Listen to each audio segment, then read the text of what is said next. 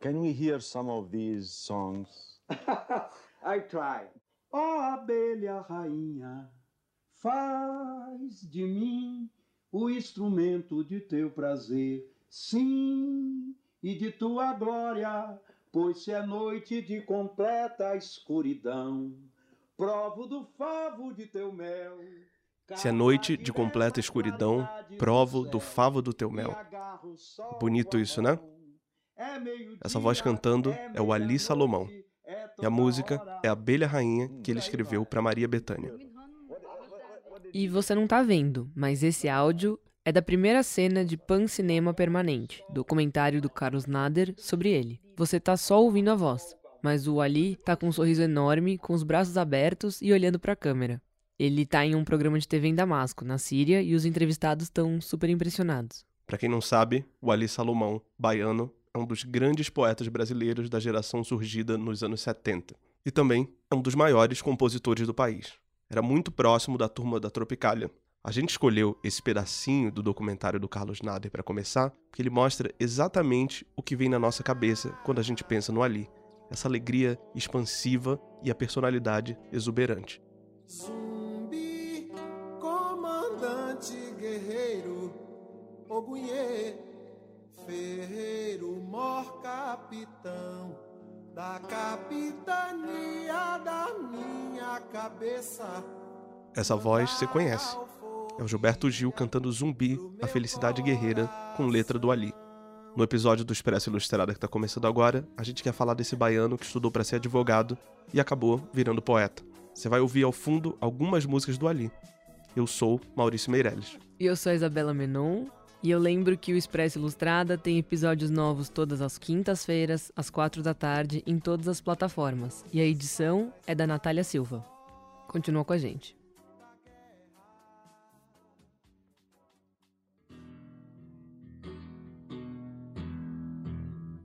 Assim, eu estou tão cansado, essa é a Gal cantando o Vapor Barato. Tá, mas você pode estar se perguntando por que o Ali Salomão?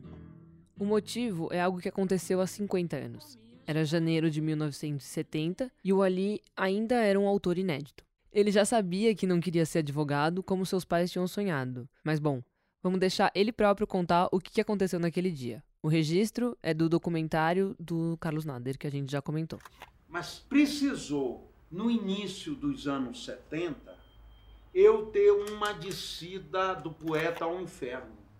Eu, numa pequena blitz na Avenida São Luís de São Paulo, eu fui apanhado com uma porção de fumo e nessa nessa prisão, nessa casa de detenção, que é o famigerado Carandiru, eu fiz um texto chamado Apontamentos do PAV 2.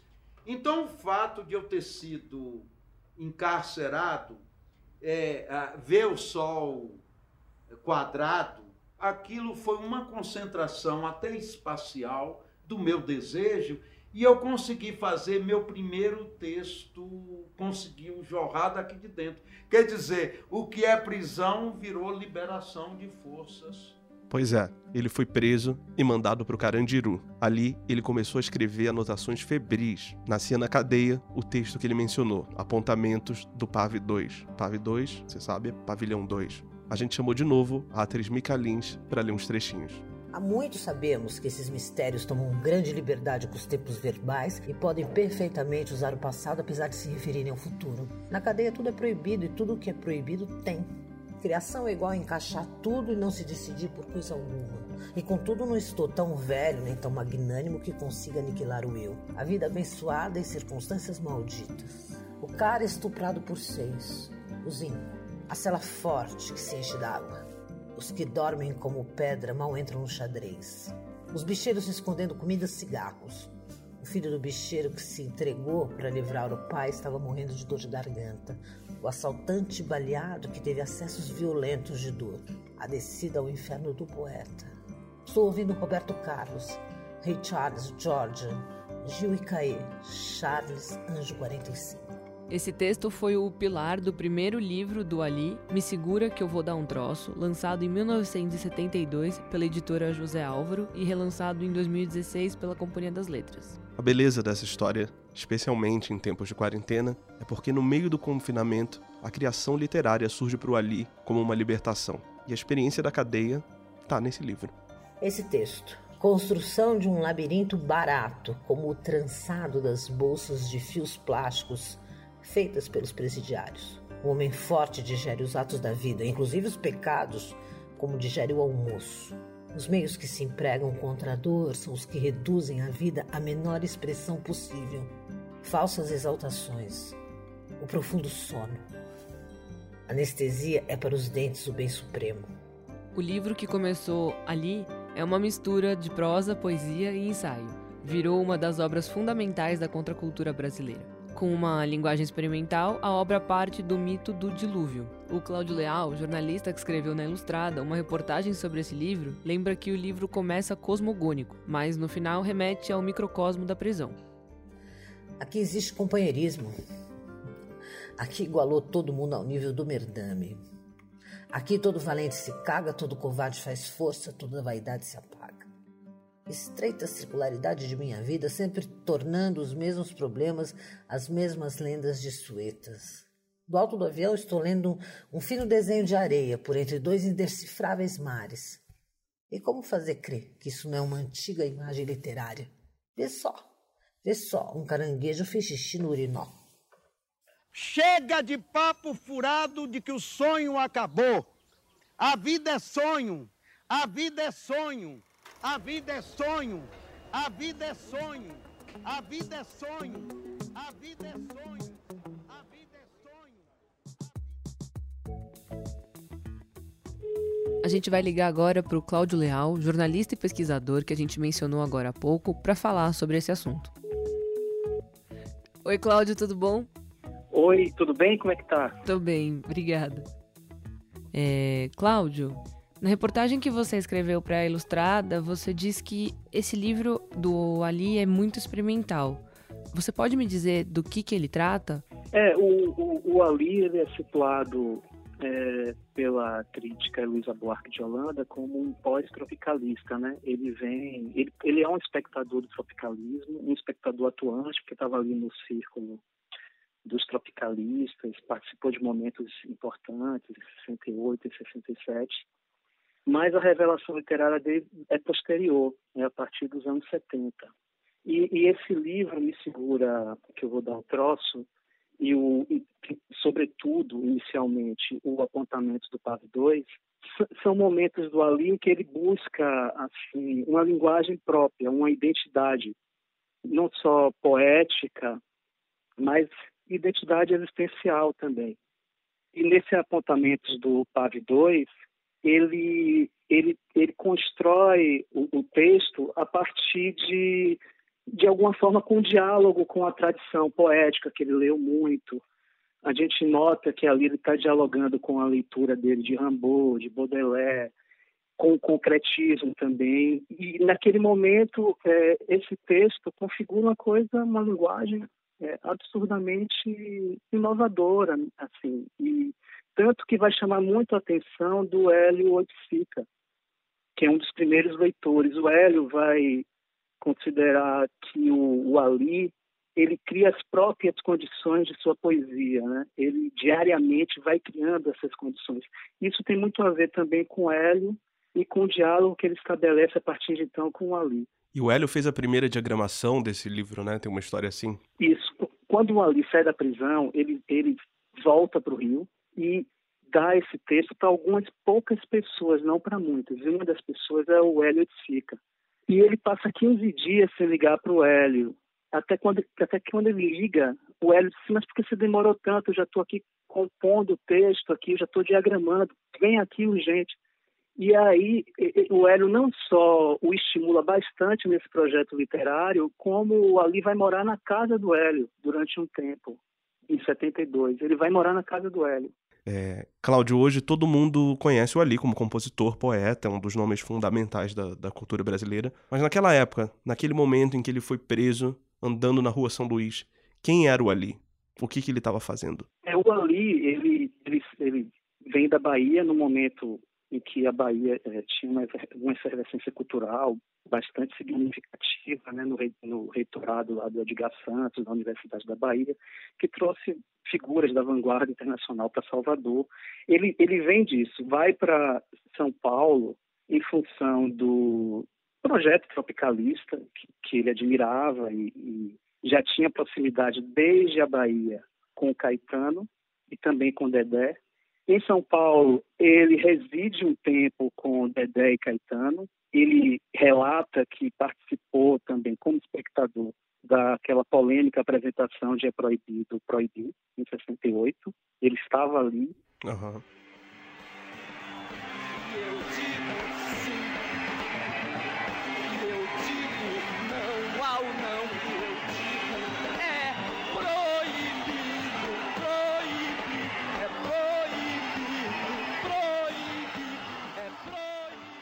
Mas naquele momento ele ainda não tinha é, formulado ainda um projeto literário. É, quando acontece o exílio de Gil e Caetano, ele fica com Gal em São Paulo, reside também com Gal Costa e participa, vai aos shows dela e estabelece um diálogo muito de amigo, profundo e artístico também. Quando ele vai preso, ele reside ainda com Gal Costa e ele sai na Avenida São Luís é preso por uma blitz policial. A prisão é que, que o liberta para a escrita, segundo o relato dele próprio. É a prisão que cria é, é, é, as condições de erupção da poesia dele. Mas nesse momento em que ele é preso, ele ainda não tinha um projeto, digamos assim, público é, literário, que vem acontecer após a prisão. E você conversou com a Gal, né, para escrever o texto para Ilustrada, é, Cláudio? O que, que ela contou para você de bacana desse tempo que eles viviam juntos e, é, Gal, relatou, é, Gal relatou é, momentos da amizade com o Ali, o fato de ter dividido uma casa com, com o Ali. Macalé também andava por São Paulo e com Gal naquela altura. E ela conta coisas é, divertidas do comportamento dele, de ela trouxe a mãe dela da Bahia, Dona Maria, e ela cozinhava. E o grupo que morava com ela na casa atacava o frango antes do frango ir para a mesa. O Ali tinha uma relação com a mãe de Gal também muito de provocação, de brincadeira. E Gal também conta o quanto eles tinham uma intimidade artística a ponto dela não saber quem que formulou a ideia do Fatal, que é o show mais mítico da, da, contra a cultura brasileira Sim. em 72. Ela não, ela não sabe dizer se foi ela que convidou o Ali ou se foi o Ali que a convidou e concebeu o, o espetáculo. E, e era para denotar um pouco o, o nível de intimidade dos dois. E esse show fatal é também uma parte importante da revelação artística de Ali, né? Porque ele acontece antes do próprio lançamento do Me Segura que eu vou dar um troço. O Me Segura entra num conjunto de ações artísticas de Ali que foi, que, que foi muito marcante ali no início dos anos 70. É, você passou ali também pela história de como foi a saída do Ali é, da cadeia. Quem que ajudou ele? Você pode é, contar essa história também, Cláudio? É, o Sérgio Lamberti é, conversou comigo e ele relatou que quando o Ali foi preso, estava no Carandiru, no Carandiru, em São Paulo, houve um grande impasse assim, entre os amigos para ver quem é que tomava a iniciativa de procurar um advogado. E o Mambete já tinha uma certa experiência disso, sabe? Então ele convoca o, um advogado de presos políticos e, e se oferece também para depor. Ele é uma das pessoas que vão depor a favor do Ali. E o Ali ficou muito grato a ele. Depois ele devo essa quando saiu da prisão. E quando ele sai da prisão, é, uma das primeiras pessoas a que ele procura é o José Simão, que é certamente um dos primeiros leitores do apontamento do PAB 2 e ficou muito impressionado com a leitura. O Ali falava disso naquele documentário do Carlos Nader como é, uma descida do poeta ao inferno. Talvez citando um pouco o Rambo. É... Isso, a temporada do inferno. É. Se arrisca uma explicação o que, que aconteceu nesse nesse período na cadeia para acontecer o que o Ali chamava de uma eclosão desse desejo é, que se traduzia em poesia. Qual que é, o que, que aconteceu ali, além dele ter, enfim, tá trancado, isolado? Entre os amigos dele, isso é um pouco um mistério. O Luciano Figueiredo, um artista plástico, que foi um grande interlocutor de Ali, concebeu a capa do Me Segura que eu vou dar um troço com o Oscar Ramos, fala que o Ali era muito discreto e evasivo em relação à experiência da prisão. Mas o que a gente pode ver no, no próprio escrito dele é que ele trabalha muito com o que ele chama do cotidiano estéreo de horrível flexidez, né? de fixidez. Na cadeia, ele vai tornar esse cotidiano estéreo do confinamento uma fertilidade, uma fertilidade poética. E pelo texto a gente percebe que ele ficou muito impactado pelas figuras humanas que estavam ali na cadeia. Né? Ele fala de bicheiros que escondiam comidas, cigarros, tinha filho de bicheiro, tinha assaltante baleado, tinha é, também um, um, preso que tinha sido estuprado por outros três, seis presos. Então, é, essa experiência da cadeia a gente consegue pensar em, em alguns momentos do texto, porque esse apontamento do PAV 2 ele se utiliza da experiência da cadeia, mas ele tem um salto é, de linguagem que vai além disso, né? Você sente que ele também absorve é, leituras de, de, filósofos e, naturalmente, de outros poetas e do Rambo, como você falou, do Temporada no Inferno. Uhum, sim. É, você já citou o Elliot Sica, que diagramou é, lá no começo. Você sabe, esse livro sairia, salvo engano, dois anos depois, né? 72, pela José Álvaro, como você escreveu ali. É, qual é o caminho desse manuscrito até a publicação? Tipo, ele Lembra que no documentário ele fala que mostrava para as pessoas e as pessoas não davam retorno, não diziam o que achavam e tal. É, ele, o Ali diz isso. E o Luciano Figueiredo fala também que, que algumas pessoas pediam, mas ele era um pouco reservado em relação uhum. a que outras pessoas lessem esses manuscritos. Mas, entre a saída dele da cadeia em 70 até 72, ele publica partes desse, desse livro, do que constituiria o Me Segura que eu vou dar um troço adiante, em jornais. Ele publica é, um, um, texto no Paisquim, na coluna Underground, e também publica em um jornal alternativo vinculado ao Paisquim, que foi o Flor do Mal, que era do grupo de amigos dele também, do Luiz Carlos Maciel e do Rogério Duarte. Que, Rogério Duarte, que era também um designer tropicalista e estava no grupo baiano, já conhecia o Ali desde a Bahia também. Então ele faz circular esses textos partes do Me Segura que eu vou dar um troço, tanto individualmente, pessoa a pessoa, algumas pessoas que ele selecionava, como também é, através de jornais. Então, esse texto vai sendo revelado gradualmente. É quase que uma obra em progresso, né? O Hélio até fala da capacidade que o Ali tinha de fazer acréscimos aos textos dele, de renovar continuamente os textos. E como esse livro envelheceu, na sua opinião, Cláudio? Você acha que ele envelheceu bem, olhando agora é, para essa reportagem que você escreveu? Eu acho que o livro envelhece muito bem, porque ele não está circunstanciado é, numa linguagem envelhecida, numa linguagem que se, se enquadra somente ali nos anos 70. Ele traz reflexões sobre a individualidade, sobre a procura de uma identidade, sobre o reconhecimento de sua identidade no outro, sobre a sua imersão é, no mundo e como o mundo constitui a sua identidade poética também. Ele faz reflexões que não estão localizadas somente nos anos 70.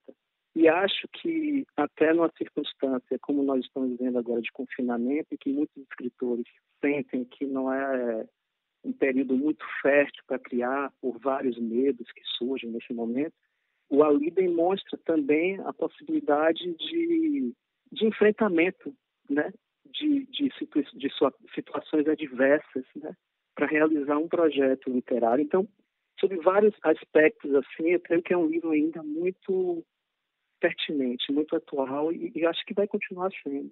É, beleza, Cláudio. Obrigado por falar com a gente. Obrigada, Cláudio. Ah, muito obrigado. Foi um prazer conversar com vocês de novo. Calma aí, não desliga ainda, antes de a gente ir embora, as dicas da semana.